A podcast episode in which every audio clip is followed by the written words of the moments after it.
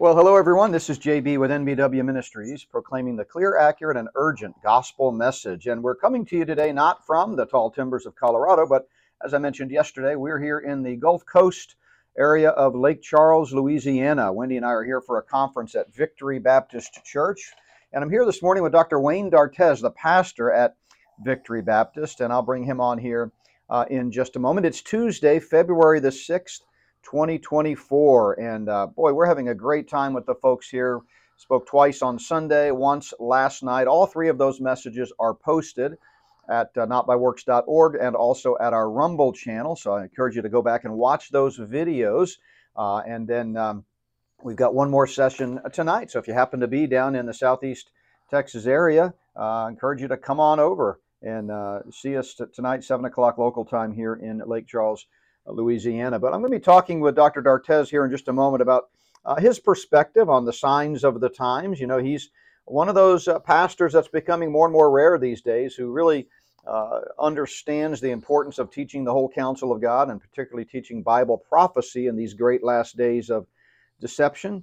And so we're going to be talking with him about some signs of the times, and in particular, the militarization of the police. I'll bring him on here in uh, just a moment, but want to mention that we are into our heavy travel season. So we'll head home, uh, start the trip home tomorrow, and be back at the Plum Creek Chapel in the Denver area the next two Sundays.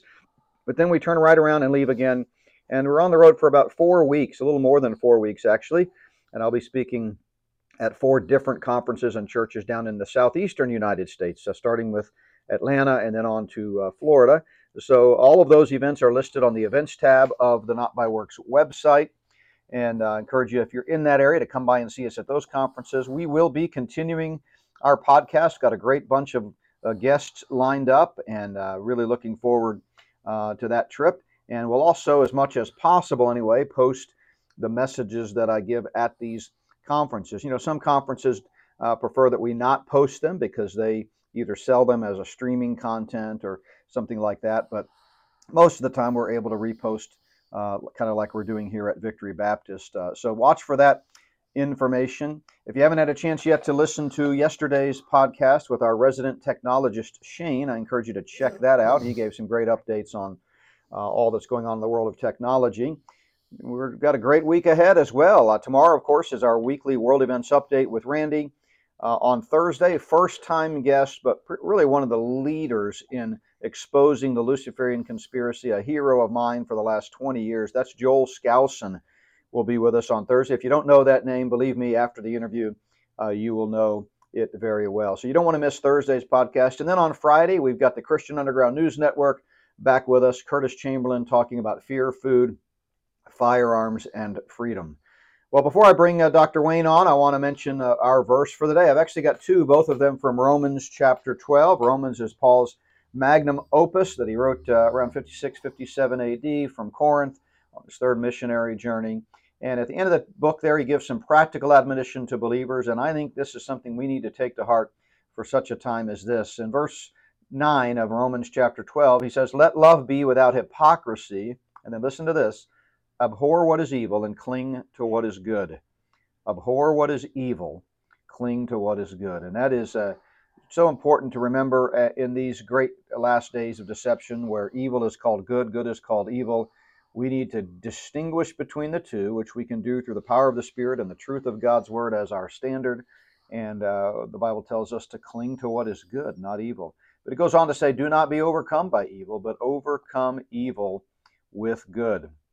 And that's what we hope you are striving to do as you walk in the Spirit uh, walk not after the lust of the flesh, and uh, seek to do what is good and be a light, as Paul says, shining in this perverse generation. So uh, I hope that encourages you the way it encouraged me today. But let me uh, introduce uh, uh, my dear friend, Dr. Wayne Dartez. Wayne, thanks for being with us today. It's a pleasure to be here. So he is at Victory Baptist Church here in Lake Charles, Louisiana. I first met him at a conference, I think it was in Tulsa, it could have been in Dallas. we've crossed paths a few times. Uh, like myself, he's a, a, student of Bible prophecy, great uh, man of God, and uh, and so he invited me to come here. I think four years ago, and a lot's changed since then. That was right before everything went crazy with COVID. We came in January of 2020, and uh, and then of course everything's lots gone on since then. But so glad to be back with you. Tell us a little bit about uh, kind of how you came to Victory Baptist and, and a little bit about the history of the church. Well, uh, I'm a born and bred Cajun, uh, nestled right here in Cajun country. I guess you can tell by my accent. When I went to Bible college, they used to ask me uh, what country I was a missionary to because of the accent. But and I never thought I had an accent. Still don't really think so, but some people tell me I do. Um, uh, my grandmother was a praying grandmother. I believe she Mm. just pestered the Lord so much, so finally he called me to the ministry. Mm. Uh, I don't know any other reason. I'm just pretty pretty simple, uh, country bred guy. Uh, not not really complicated at all. but uh, the Lord did call me to preach, and uh, I was associate pastor for five years to a great man of God, Dr. Bob Sinsat, Hmm. well known nationally years ago. Uh, not so many people know him anymore. He's uh, been gone oh, a number of years, 30 Hmm. or 40 years now, uh, 40 years. Wow. And uh, he uh, was, you know, was very prominent. Um, I came up under him. I was his associate pastor for five years. Learned a lot. Went to Bible college. I had already graduated from McNeese State University here. Went to Bible college and uh, from there at the seminary and ended up with a doctor's degree in theology. Um, after that, this church in Lake Charles, Victory Baptist, came available. Um, I had I had uh, substituted for the former pastor who was a friend of mine, and uh, and the church, you know, just I was kind of substituting while he was away, and uh, the church uh, decided to hear me in view of a call, Hmm. uh, and ended up calling me, and Hmm. so I, you know, I was I've been pastor ever since. Uh, that's 39 years, is that right? Going on 39 years, Wow. yeah. Uh, when I first came, they they had never had a pastor. The, the church was founded in uh, 1965, um, and no pastor had ever stayed more than three years, and so they really didn't think I was going to stay. Hmm. Uh, and uh, I I felt like you know God called me to stay, and of course I've been here ever since. a long time. and so yeah, I've been here. We we do have a private Christian school uh, that we've had that's 40 years old, uh, and the same principal Hmm. Ever since then, and some of the same teachers. Hmm. so we you know we're, we're pretty well established here in the community. Yeah. And you're the principal, right? no, I'm the pastor. Oh. The, I don't principal the school. Okay, but you're, you've had the same principal the yes, time. huh? yes, Wow, yeah. She's uh, Hmm. she's thinking now about retirement, Hmm. but kind of thinking in that direction. We do have a co-principal Hmm. that will fill in when she does retire, but Hmm. uh, yeah, God's been gracious to provide that leadership. Wow, you know, you talking about the no pastor had been here more than three years. Uh, early on in my ministry, uh, Wendy and I, we just had I think one or two kids at the time, and we took a church, a Baptist church, and I remember when I was uh, touring the church during the candidating process, walking down this long hall. And it was lined with pictures of every pastor they'd ever had, and underneath was the tenure. And I remember looking at some of them, you know, one year, two years, yeah. and I'm thinking, "Uh oh, this is not going to go well." Kind of, kind of reminds you of Second Kings, huh? yeah, it does. It's like, and I, let me tell you, and it didn't. It was. It ended up lasting six months for us, but that's, yeah. a, that's a story for another day. What a nightmare that was. This has been a uh, great ministry. I, I, uh, the first six months I was here, we did have a split, Mm-hmm. uh, the church split, and it was a, you know, major.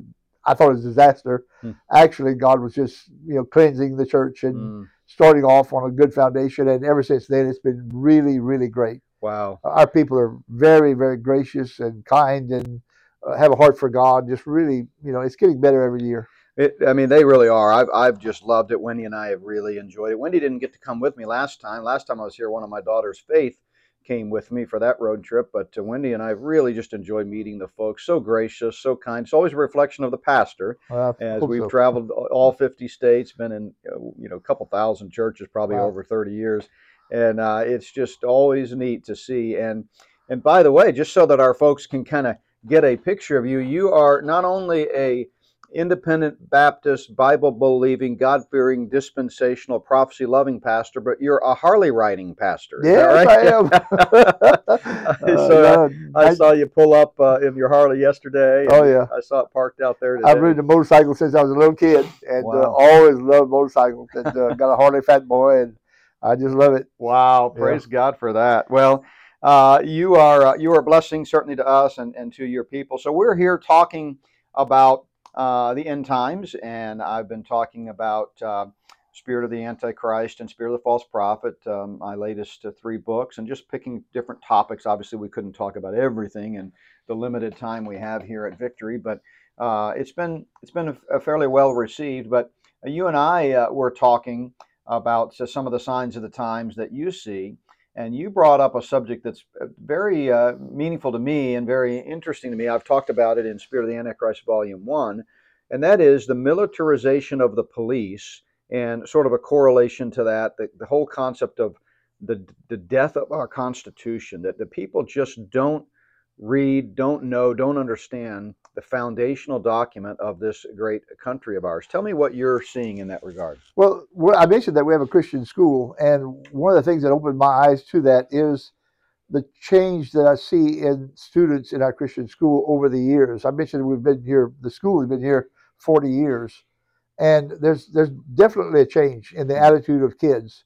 Uh, there's a loss of respect, Hmm. and and it's really damaging. The Generation Z is a, a generation that I see has very little respect Hmm. or sense of loyalty uh, for anything. Uh, we have kids that grew up in our church, and I always look forward to them, you know, growing up, taking positions in the church, and yet they they sort of grow up and sort of gravitate to other areas. You know, it, it's kind of heartbreaking. Uh, Mm. But at the same time, I, I realize it's a sign of the times. Mm. Um, parents have have quit saying no. Hmm. they've they've a different type of parenting as a result of the end time philosophies, and I think it's created a sort of a disrespect. And I've recently become aware of that same disrespect spilling over into the police state. Hmm. Now, you know, the, the scripture you mentioned this morning, Romans 12, uh, verse 9 and 10, where it says that we're to abhor that which is evil and cleave to that which is good. Well, there, there are policemen, and I grew up having a tremendous respect for authority, as most of us older folks did. Mhm. And having that respect, well, of course, that respect is earned.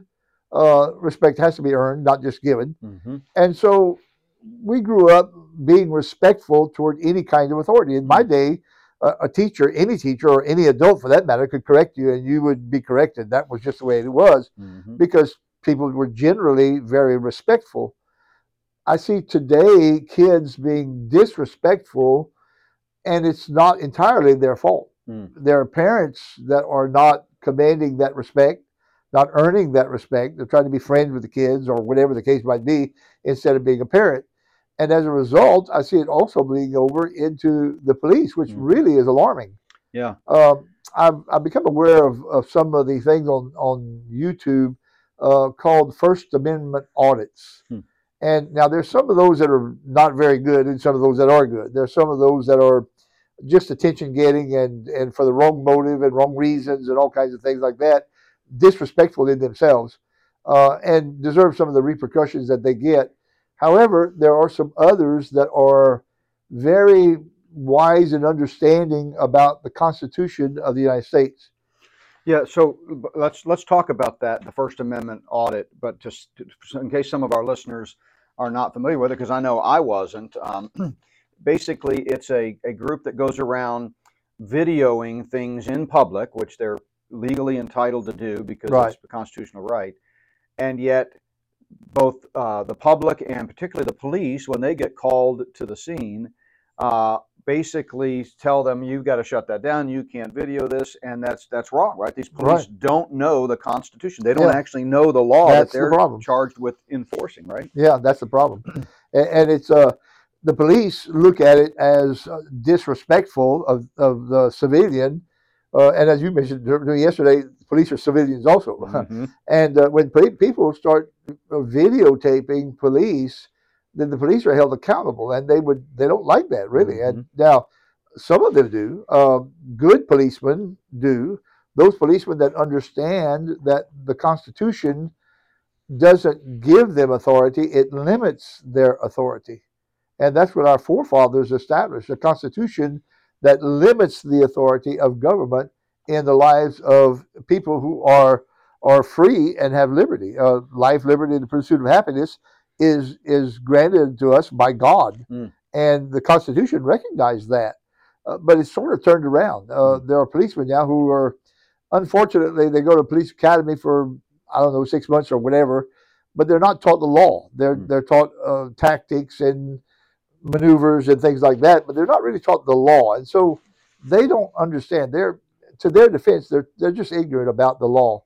Uh, and so when they see a, a, a, person video them on a on a call, uh, they get offended by it and they just walk up because they have the gun and the badge and uh, they think they have the authority. They command a person to stop videoing, which is a, a right given to us by the First Amendment of the Constitution. Mm-hmm. we have the right of freedom of speech and freedom of religion and assembly, and of course, freedom to uh, you know, to video, mm-hmm. and uh, and that's given from a public forum. The Supreme Court has uh, has um, made the statement that uh, whatever you can see from a public forum, you can videotape. Right. It's called the plain view doctrine, and yeah. Uh, unless you're in, you know, obviously if you're in a private place. Yeah, that's different. Uh, that's different. You know, if you go to a show or a concert yeah. and they announce it being that they're in charge of their facility, right? No videoing. That that's fine. They're yeah.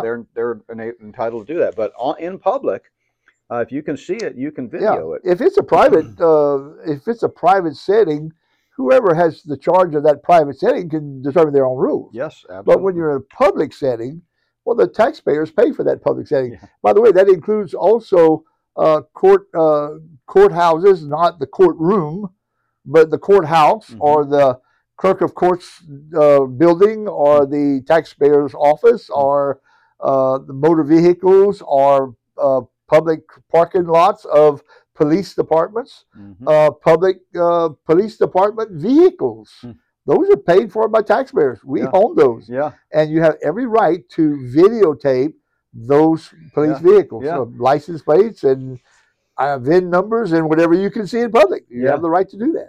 Yeah. So what's really amazing is is how far we've drifted from, uh, you know, sort of the Mayberry days. Yeah. When, when the when Aunt, Sheriff Andy would drive down the street and everybody would wave and smile, and if you saw him coming, it, it your visceral response was one of joy and pleasantness and now I grew up. when yeah, sure. And now when when people see any police car, even the most law abiding, yeah. you know, godly Christian upstanding citizen, they see a police and instantly their heart skips a beat and they start to get this foreboding sense. And yeah. and that should tell us something. But I want to interject that and, and I know you you certainly know this, we've talked about it, that there are obviously great God fearing, patriotic Absolutely. men and women serving in the police forces and uh, peacekeeping forces.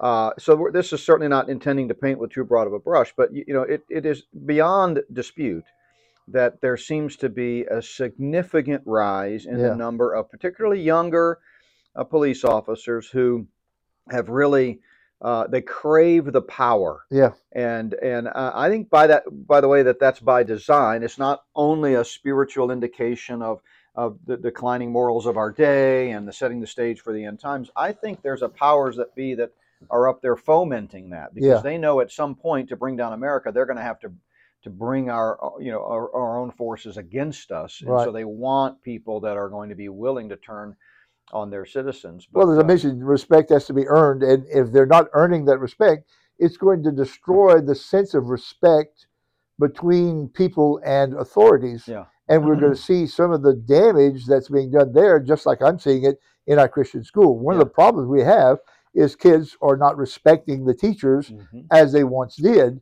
and that's going to eventually bleed over into the public forum and and uh, police officers and so forth. And so, you know, something's going to have to be done eventually. It's it's going to be anarchy if something's not done, mm-hmm. and I'm afraid what's going to be done is uh, more laws and and tighter uh, tighter guidelines and less freedom. And yeah. I I think that's what's going to happen. I mean, what's so infuriating, uh, Dr. Wayne? By the way, we're talking to Dr. Wayne Dartez. He's a pastor at Victory Baptist Church, where he's been for 39 years here in Lake Charles, Louisiana. Dear friend, brother in the Lord, and um, we're talking about uh, signs of the times, in particular the militarization of the police. But uh, Wayne, what's what's infuriating to me is that we have more cameras now pointed at us yeah. than any other time in yeah. history. Everywhere. So the, the authorities can, can, video and tape us and then use it against us. Yeah. Uh, and by the way, I don't mean obviously if people are committing crimes and doing something wrong, they need to be held accountable. Yeah.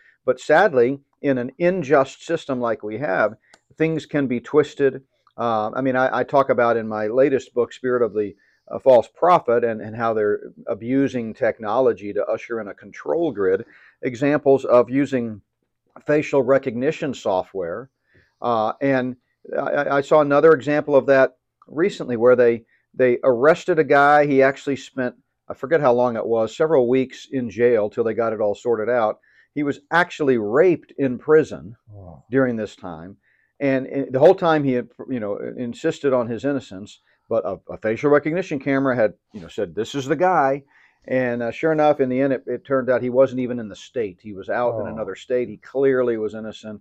And uh, he's now engaged in a very huge lawsuit against that police department. But another case that I give in the book is a, a lady that was eight months pregnant.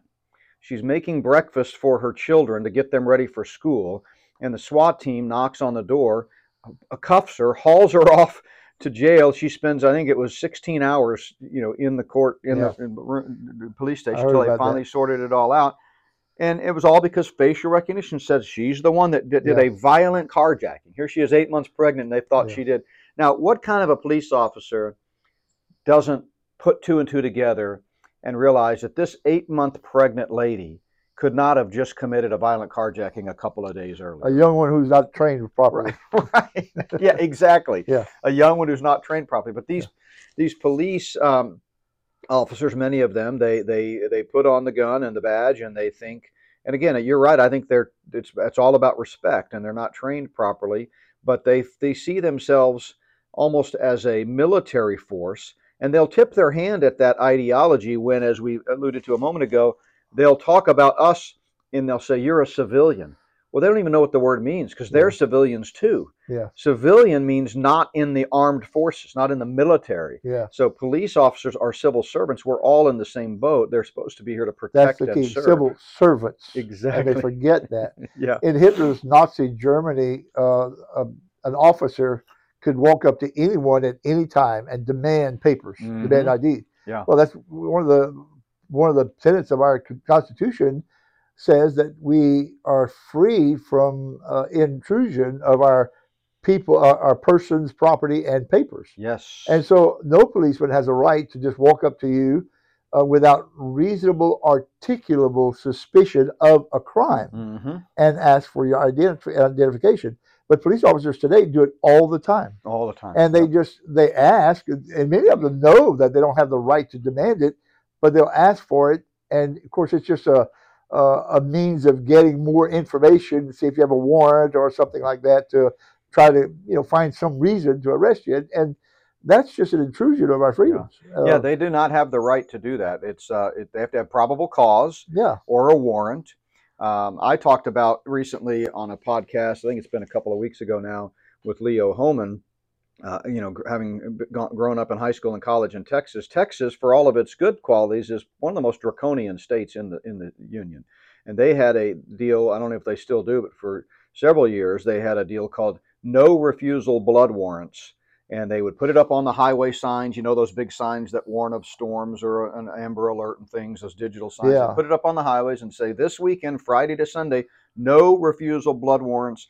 The local news stations, uh, KHOU, and all these different Houston channels would would remind people, hey, don't forget it's a no refusal blood warrant. And what that meant was, if you were pulled over for suspicion of drunk driving, let's say you're, you know, 75 year old grandpa driving down the highway. It can Yeah. be pretty windy in Houston, just like it's pretty windy here today, and you accidentally, you know, drift over the line a little bit. yeah, Well, there happens to be a police officer there, he can pull you over, and because he thinks you might be under the influence, he can stick a needle in your arm right there on the side of the road and draw your blood, and you cannot refuse it. that's wrong. I mean, that's just unbelievable that Yeah. we have that. And of course, in Texas, they have checkpoints where that you have to show your papers 50 miles or more inside the border. So this isn't like a border checkpoint. This Yeah. is, and so you know, it. You know, I I, I mentioned this uh, when I was talking to Leo. I traveled uh, in the early 90s after just just, just after uh, the fall of the Soviet Union.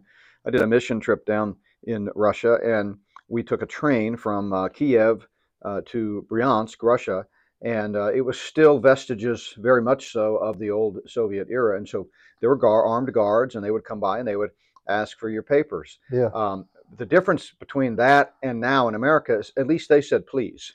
In America, these cops don't even bother to say Yeah, please. yeah. License and registration, you know Yeah, and uh, and so again we're we're we're we're pointing out the uh, the flaws and the problems and the issues. We don't mean to imply that there aren't good-hearted, I, I believe most leaders. of them are good. I, I believe most policemen are good policemen, and most of them are, uh, even if they're somewhat ignorant of the law, they're still good people who really have a good heart in doing their job properly. Right. They're just ignorant, and most of them, in the at least in the higher ranks, lieutenants and sergeants and so forth, I think they they do know the law, and they correct when it's needed. But the problem is, all of that should be trained in academy. They Mhm. should, uh, you know, a police officer should not be on the road doing his job without at least the knowledge of those basic principles of freedom. Yeah, and and nobody challenges it.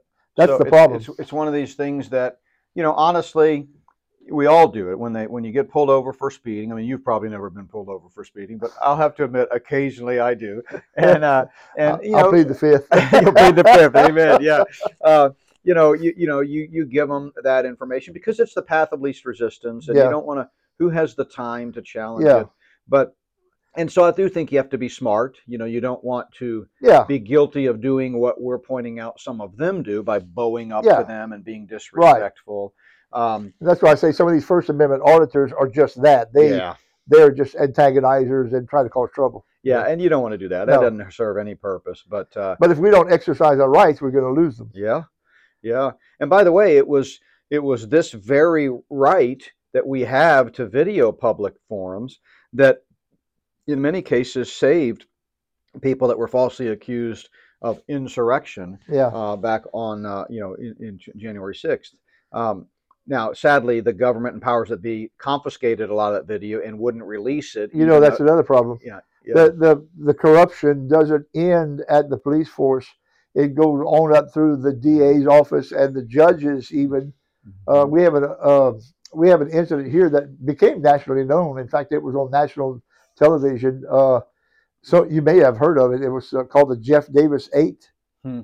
Uh, there were eight young women that were murdered in Jeff Davis Parish, the parish I was born and raised in. In fact, some of the people that were involved in all of that corruption were people that I went to school with, and so Hmm. I'm very, very familiar with this account. And uh, they they call it the Jeff Davis Eight, but actually there were more than eight people that were murdered uh, as a result of this corruption. And to this date, not a single conviction has been brought forth, not a Mm. single one. Mm, And it's because of the corruption that not only through from the police force, but also the DA's office, the judges, and uh, uh, the uh, an investigative journalist named Ethan Brown uh, wrote a very interesting book that, to my, uh, in my opinion, describes it very, very clearly and very well. Um, it's entitled uh, "Murder, Murder in the Bayou" or something like that mm, mm. uh, by Ethan Brown. Very good book. Um, tough reading, but Yeah. but actually took place. In fact, I knew Mm. I, these girls were they were crack prostitutes, is what they were, but they were human beings, Absolutely. and, and they did not deserve to be murdered the way Mm. that they were. Mm. Uh, and and someone needs to find justice for them. And to this date, there's no justice found. Their families uh, have no justice at all, no closure whatsoever. Yeah, I'm, I'm vaguely familiar with that. I, I researched that some years ago. There have been several noteworthy uh, criminal cases of corruption Yeah, that, that, I mean, are major, like that one. I mean, that's one of the biggest, but Yeah. there have been others. Uh, people, it know, happens all over this country. Yeah, it, it's everywhere. Yeah, Yes, not, it's not just- the, it's not yeah. the only case. It's not Right. isolated. yeah. And the reason is that that judges and courts have traditionally upheld uh, the word of a police officer. If it's your word against the police officers, well, guess what? Mm, You don't stand a chance. right. Well, in years past, when there was a sense of respect and integrity uh, and honesty, that was a good system. It worked. Mm-hmm, But today, because there are police officers who don't go to church, mm-hmm, they don't know God. They have no respect for the Bible or for truth. So consequently, they have no respect for humanity either. right. Uh, and it's pretty common practice for police officers to be, you know, to be abusive to their family, their wife, or whatever the case might be. And uh, so they have not earned that respect, Mm-mm. and yet it's being given to them. Yeah, I tell you what, and and it, they uh, it's very easy for them to be controlled, just like Yeah. we see in politics. Uh, DAs are controlled, judges are controlled, juries are controlled, Yeah. uh, and police officers can be bought and paid for. They can be bribed. They can be. I mean, it's it's human nature. I mean, clearly the depravity of man is a degenerative problem. It's not Yeah. getting better over time. It's Yeah. getting worse. And so, it becomes a house know, of cards. Uh, Yeah. Everyone is propping up someone else because of their wrongdoing. yeah, And uh, while one might not have done too much wrong yet, you know, if he opens his mouth, he's going to get canned, Yeah. and the whole cards is going to fall down. And, Yeah. and so uh, everybody's protecting each other. That's what happened to Jeff Davis Parish, Mm, and it's Mm. still happening. By the way, some of them, uh, some of Mm. these that I'm absolutely convinced were perpetrators of the murders yeah. uh, were have since died, but there are some of them that are still ongoing, and it's uh, it's terrible. It's really terrible. And there's no statute of limitations on murder. no, And uh, you know, unfortunately, the people that try to investigate it, even investigative journalists, they find you know bad Yeah. things happening in their life Yeah, because they're getting too close to the truth. Yeah. You know?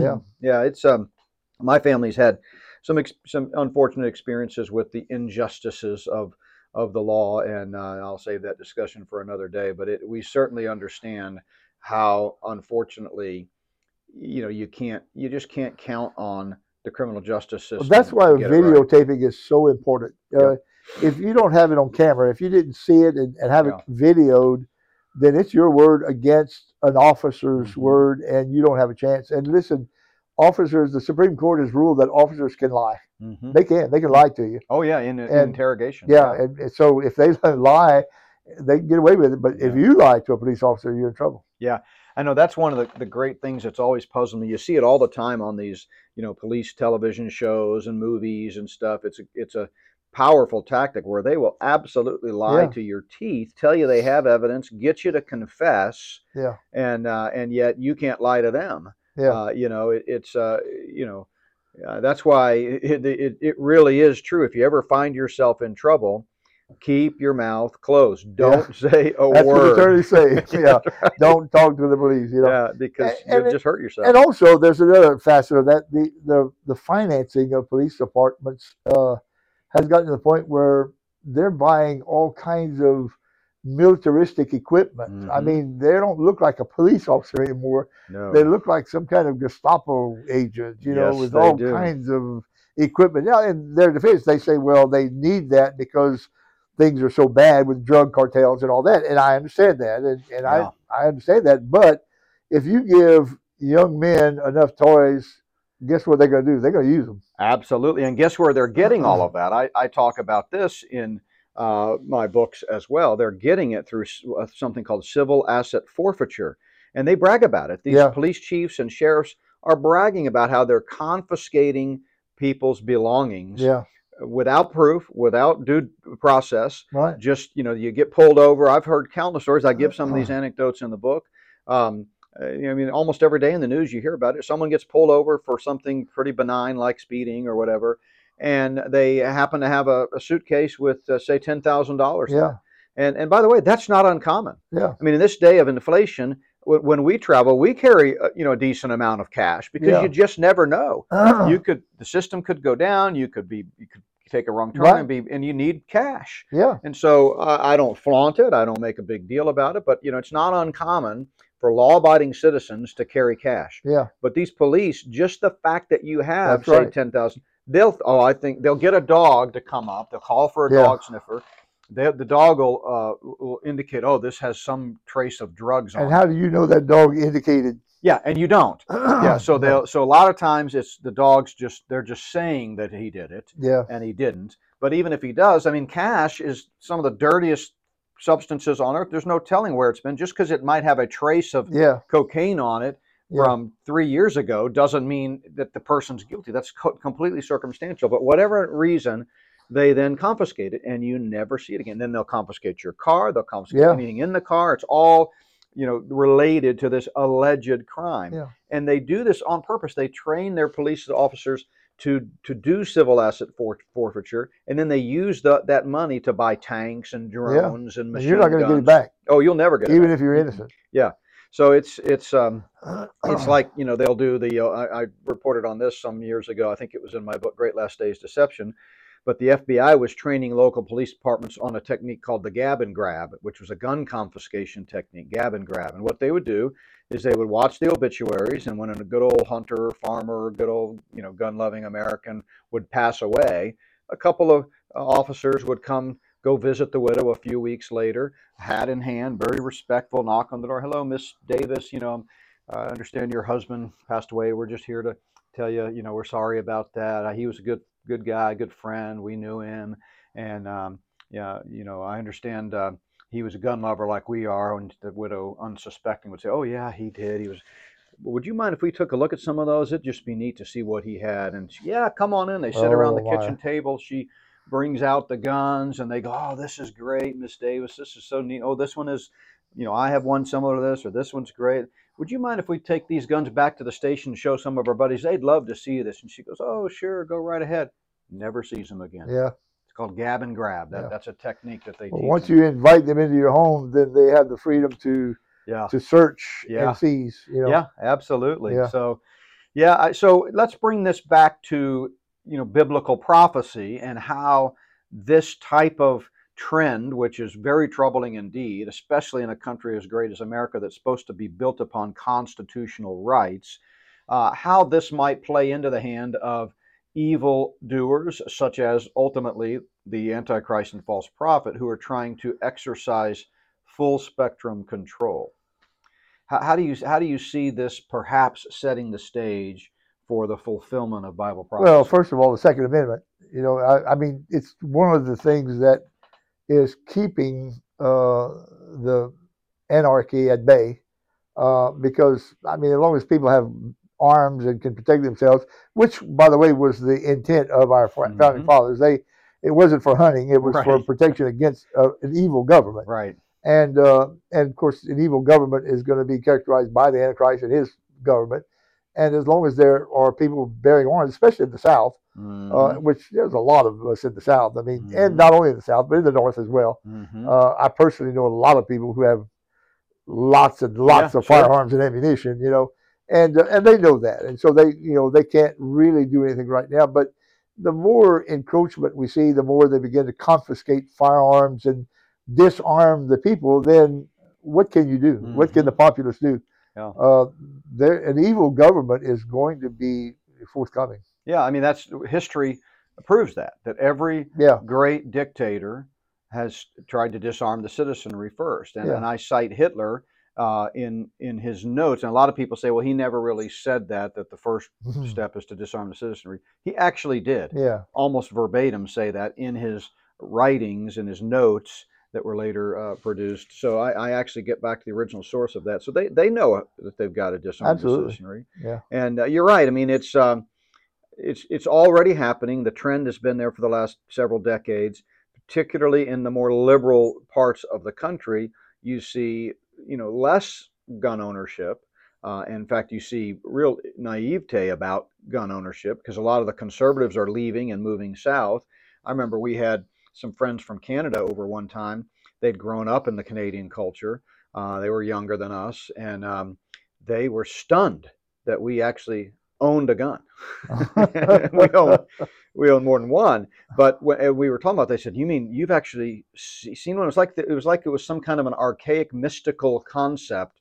You've touched it. You actually touched a gun. I mean, they'd never conceived of people owning a gun They- in Canada. I mean, it's unheard of. It's unheard of up there. And so, as I've talked about in my books, you know, the, the Luciferian elite know that America is the one nation standing in the way of this one world system they're trying Yeah. to roll out. And the big part of that is the fact that, you know, we've got a 250 year history of, you know, arming our citizens and, and allowing yeah, uh, that. And you know, anybody who takes the time to go back and look at the founding documents, it is not ambiguous the way liberals try to make it seem. yeah. Well, we're not really sure what the Second Amendment meant. look at the It's documents; it's yeah. pretty clear they Yeah. wanted to prevent the government from tyrannically coming in and Yeah. taking over the citizenry. So uh, it's just it's just a crazy world. But I definitely agree that they're, you know, that the stage is being set. Uh, I don't I don't think they're going to wait. First of all, I don't think they ever would be able to disarm American No, citizens. not down south Yeah. for sure. Yeah, they'll be no, absolutely. Uh, they'll get the low hanging fruit. They'll get the, Yeah, the the dummies that are happy to hand them over. You know, yeah. Not uh, many of those over here. but there's not many. No, that people are are you know actually buying more Yeah. guns and ammo now because Yeah. they see civil unrest coming. Yeah, They see this that what's, Exactly. what's lying lying ahead. So I don't think that the Luciferian elite that are trying to bring down this country are going to be patient enough to ultimately disarm the citizenry. I think they're going to have to do some kind of massive unfreezing event that turns citizens on each other. They'd Yeah. rather us turn on each other than have to control us. So that's why they're so divisive right now. It's everything is right, left, right, left, right, left. They're fomenting uh, this type of di- you know dissension. Well, as you mentioned a while ago, though, there are a lot of, of people today, modern in this modern culture, that are convinced that that arms are, are bad, hmm and they don't know. They have no idea. They're ignorant, totally ignorant to the to the reality of the situation, and and because they're convinced that they're bad, they just any type of incident that takes place is immediately, you know, it's the gun's Yeah, fault. You know, it's the gun's fault. I- Yep. I remember as a kid, uh, I drove a pickup truck with a shotgun and a rifle uh, on a rack Yeah. in, inside the cab. I mean, and it stayed there. all- I didn't even lock it. yeah. I went to school like that. Yeah. All the all the cars in the parking lot typically had Yeah, guns in them. Every every yeah. boy, every teenage boy had a shotgun in his truck. Yeah. You know, and we went hunting after Yeah. school. I mean, that just was a way of life. But people were more commonsensical. Mhm. They were they were smarter. They were more respectful, Mhm. and you never heard of any kind of problem. No. But Mm-mm. because people today uh, are are being educated away, they they don't know, they don't understand the reasons, and Yeah. so uh, they're being told, and, and they're just following what they're being told. I mean, they're Oh, being yeah. taught this in colleges, universities, and and political you know scenes. They're just being told that uh, that guns are bad, and they're Yeah. just believing it. Yeah, they are, and you know, the even in in the politics, you've got Republicans that are buying into that and slowly, incrementally, you know, chipping away at the rights. And they say, Yeah. well, it's assault guns, or what is an assault? gun? And then they change the definition of that. It's automatics, it's semi-automatics, it's this, it's that. And to me, it's it. There, there should be no restrictions. Um, The proponents of gun control are totally ignorant Yeah. about weapons themselves. They're, Yeah. Like you said, they have no idea what an assault Yeah. rifle is. And and really, like you said, there should be no restriction at all. Assault rifles are needful in a in a defense posture. Absolutely. If you're defending yourself against a, a government who is well armed, yeah. you better have an assault rifle. Yes, you better. I don't think your little 22 is going to do much No, against this SWAT right. team. So, yeah, I mean, today if you show up at a school parking lot with a gun on your rack, Oh, yeah. you'll be you'll do 10 years Yeah. for that. I mean, it's there's no, I mean, they forget it. You're Yeah. sunk. Uh, because they've got all their cameras to show what Right. you did, but you can't have any cameras to show what they did. But and another thing that's interesting is all of these gun-free zones, right? Like that's Yeah. going to solve crime Yeah, you know basically you know no, you know that no guns allowed here is basically an invitation to the criminal to say hey come here your Yeah. victims are you know like the not criminal's going to see that sign and say, "Oh, I can't go there. Oh well, on." I I guess I better go somewhere else."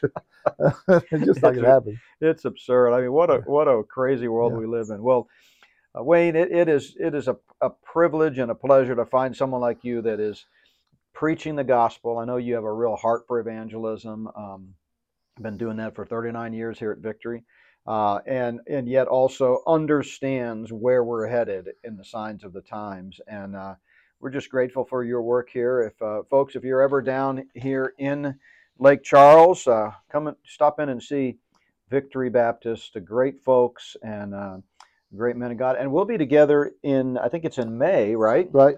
the May. mid-america prophecy conference. You're going to be speaking a couple of times. So tell us your topics again. Uh, the the saints must and the saviors must yeah things that the saints must do as our part, the Yeah. church, and then things that the Savior must do as he culminates the end times. Yeah, as he tells us in his word. Yeah, he's keep he's you can count on it if, if God's word John the says it. Baptist said, "We must decrease and he must increase." Amen. John three thirty, I think. Yeah. Right. Yeah.